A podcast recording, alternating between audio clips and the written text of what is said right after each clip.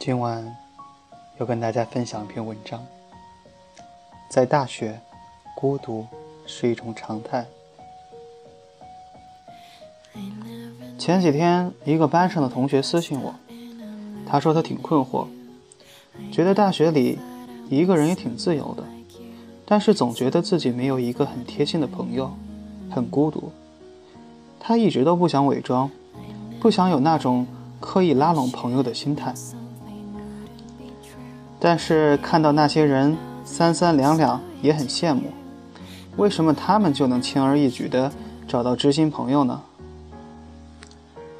高中的时候住校三年，对于宿舍生活一直有很好的印象。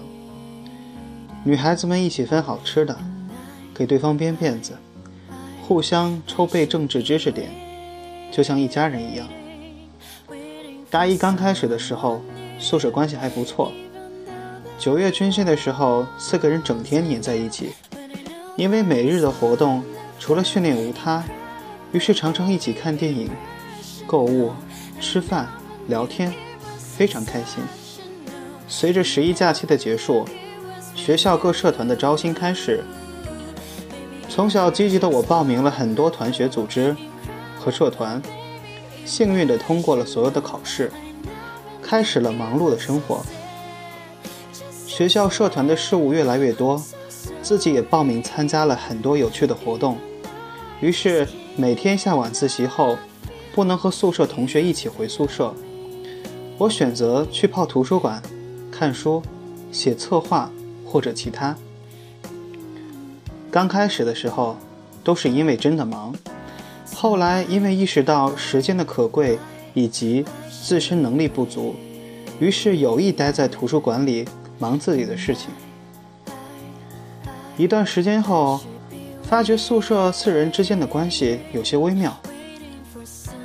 我便意识到，自己应该多陪陪他们，于是邀请他们一起去吃饭，去买东西，很想再次融入四人的生活。可是我的心里接受不了晚自习后无尽的电视剧和游戏，接受不了没有计划的生活和没有目标的状态。我拿着比赛的奖状回到宿舍，面对三张冷漠的脸，于是。我下一次拿到奖杯的时候，我在进门前小心地放进包里，只字不提。后来大家话越来越少，沉默像是一个黑洞，经常让我在夜里失眠。大一寒假的末尾，我写了长长的信，我说，我觉得是我太忙了，应该多陪陪你们，是我自己没处理好大家的关系。等来的是两个人的默认接受，和一个人背地里的冷嘲热讽。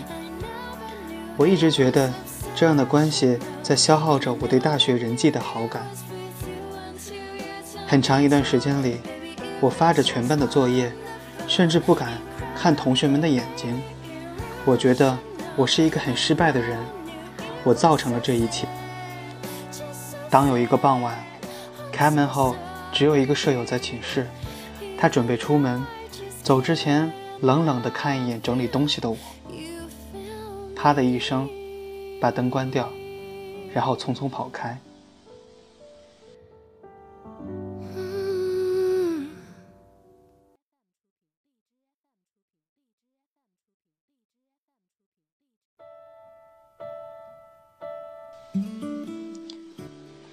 我一个人在黑暗里愣住了，在此之前。我几乎没有和谁吵过架，闹矛盾也很少。可是我能感觉到对方对我的感觉在黑暗里膨胀，于是他直接关上了灯。奇怪的是，我并没有很气愤。我默默打开灯，内心的一个盲区也忽然豁然开朗了。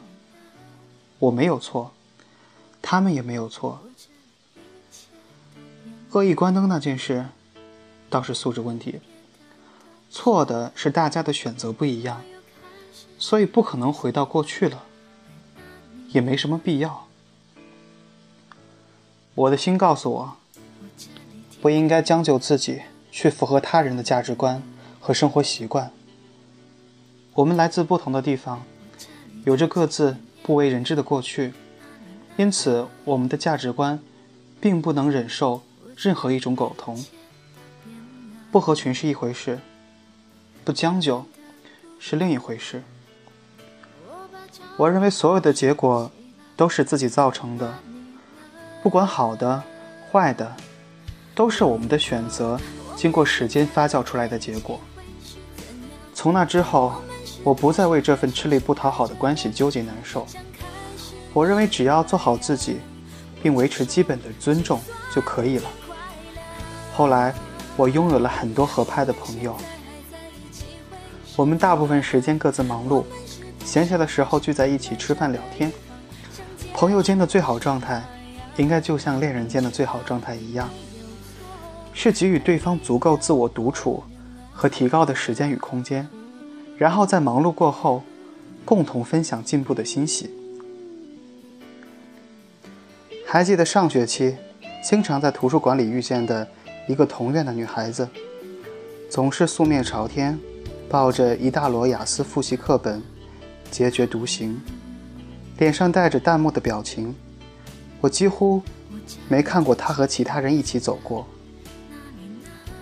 应该是个比较严肃内向的女孩子吧。我在心里想着。我其实是认识她的，一次是在去年的英语表演赛上，我们是竞争对手。她演的是《破产姐妹》里的 Max。如果不是在台上，我真的不知道，个子小小的，平时风尘仆仆的他，能够说如此流利而又表演力的美语，声音清澈而响亮，唱起歌来也让人惊艳。虽然比赛结果我略胜一筹，但我打心眼里觉得他比我更棒。还有一次是在学校的转专业考试上。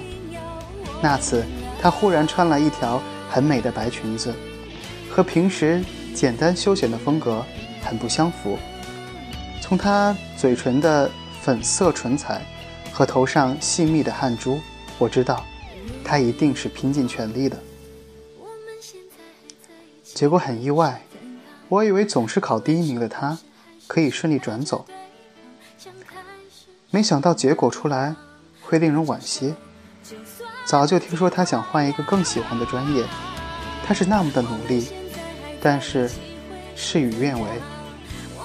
后来他更加沉默，我常常看见他在自习室里啃面包、背单词，一个人抱着一大摞书，在路灯下身影单薄。他虽然总是一个人，可我觉得他的努力和认真抵得过千军万马。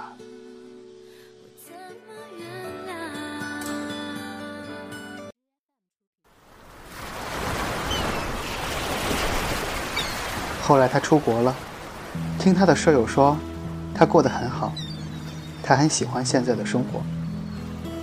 我打心眼里为他感到高兴，因为她是知道自己想要什么的女孩子，为自己的未来做出选择，并且一直努力，她值得拥有更好的生活。我常常是图书馆最后走的那几个人之一，我知道各个书库。和教室的关灯与开灯时间，我并不觉得自己的努力多么了不起，并不是想炫耀我在图书馆里看书这件事情好像多么酷，而是在一个安静的地方，一个人可以沉静下来，拥有与自己独处的时间，成为他自己。我不喜欢人们为孤独赋予的任何贬义的情愫。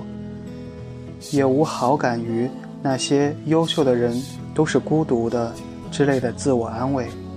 在大学里，孤独是一种常态，它并不是一种被动的结果，而是一种主动的选择，是对自己所追求的事物的一种尊重与坚持。我很满意如今忙碌却充实、充满刺激挑战的生活。有时候累到想哭，但是仍然真真切切地感到自己在活着，在向上拔节。我有很多知心而能力相当的朋友，有自己的网络电台，有简书上自己的小小写作平台，有一些闲暇的属于自己的时间。我能够在每天早上起来，收到来自陌生人的祝福和困惑，我很开心。我能够为他们解决一些小问题，成为他们口中的让人感到心安的维安。如今，我还是常常一个人去上课，去泡图书馆，去操场听歌、跑步。但我也常常在周末和朋友去拍照、看电影，去花树下喝梅子酒，我们开怀大笑，仿佛是许久未见的老朋友。每次从深夜的图书馆出来，我一个人走在乍暖还寒的风中，贪婪地吸着那冰凉而清澈的空气，享受着那让我清醒也让我自由的冷。一个人的时候会更加清醒，击倒盲目倾向。我一直以为所谓的富足，从来都是来自内心。我依然烂俗的。爱着刘玉的这句话：“人要让自己活得像一支军队，对自己的大脑和心灵招兵买马。”我感激这份孤独，让我在这嘈杂热闹、光怪陆离的大学海洋里，开辟了自己安静平和的一席之地。我把自己置身于这个叫做我的孤独小岛上。仰望漫天星光，感受世间万物令人沉醉的美。我很感谢我给了自己选择的权利，因此我有机会选择跃进那汹涌的人海中去劈波斩浪，也有着私人的休憩之所。这是我的生活常态。我是自己的国王，也是自己的臣民。我为自己颁布准则和标准。也对自己投入深深的信仰与服从。在大学，孤独是一种常态，我爱着这种状态，感到既深刻又自由。文章的结束也让我想到了自己的大学时光，孤独并快乐着。其实，真的有一些事情。只有自己能去解决。世间充斥着太多纷繁复杂的事物，我们有处理不完的人际关系，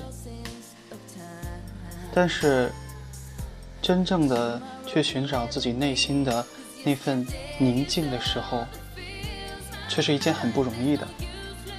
所以呢，希望大家一定要清楚自己的目标。朝着自己的目标去前进，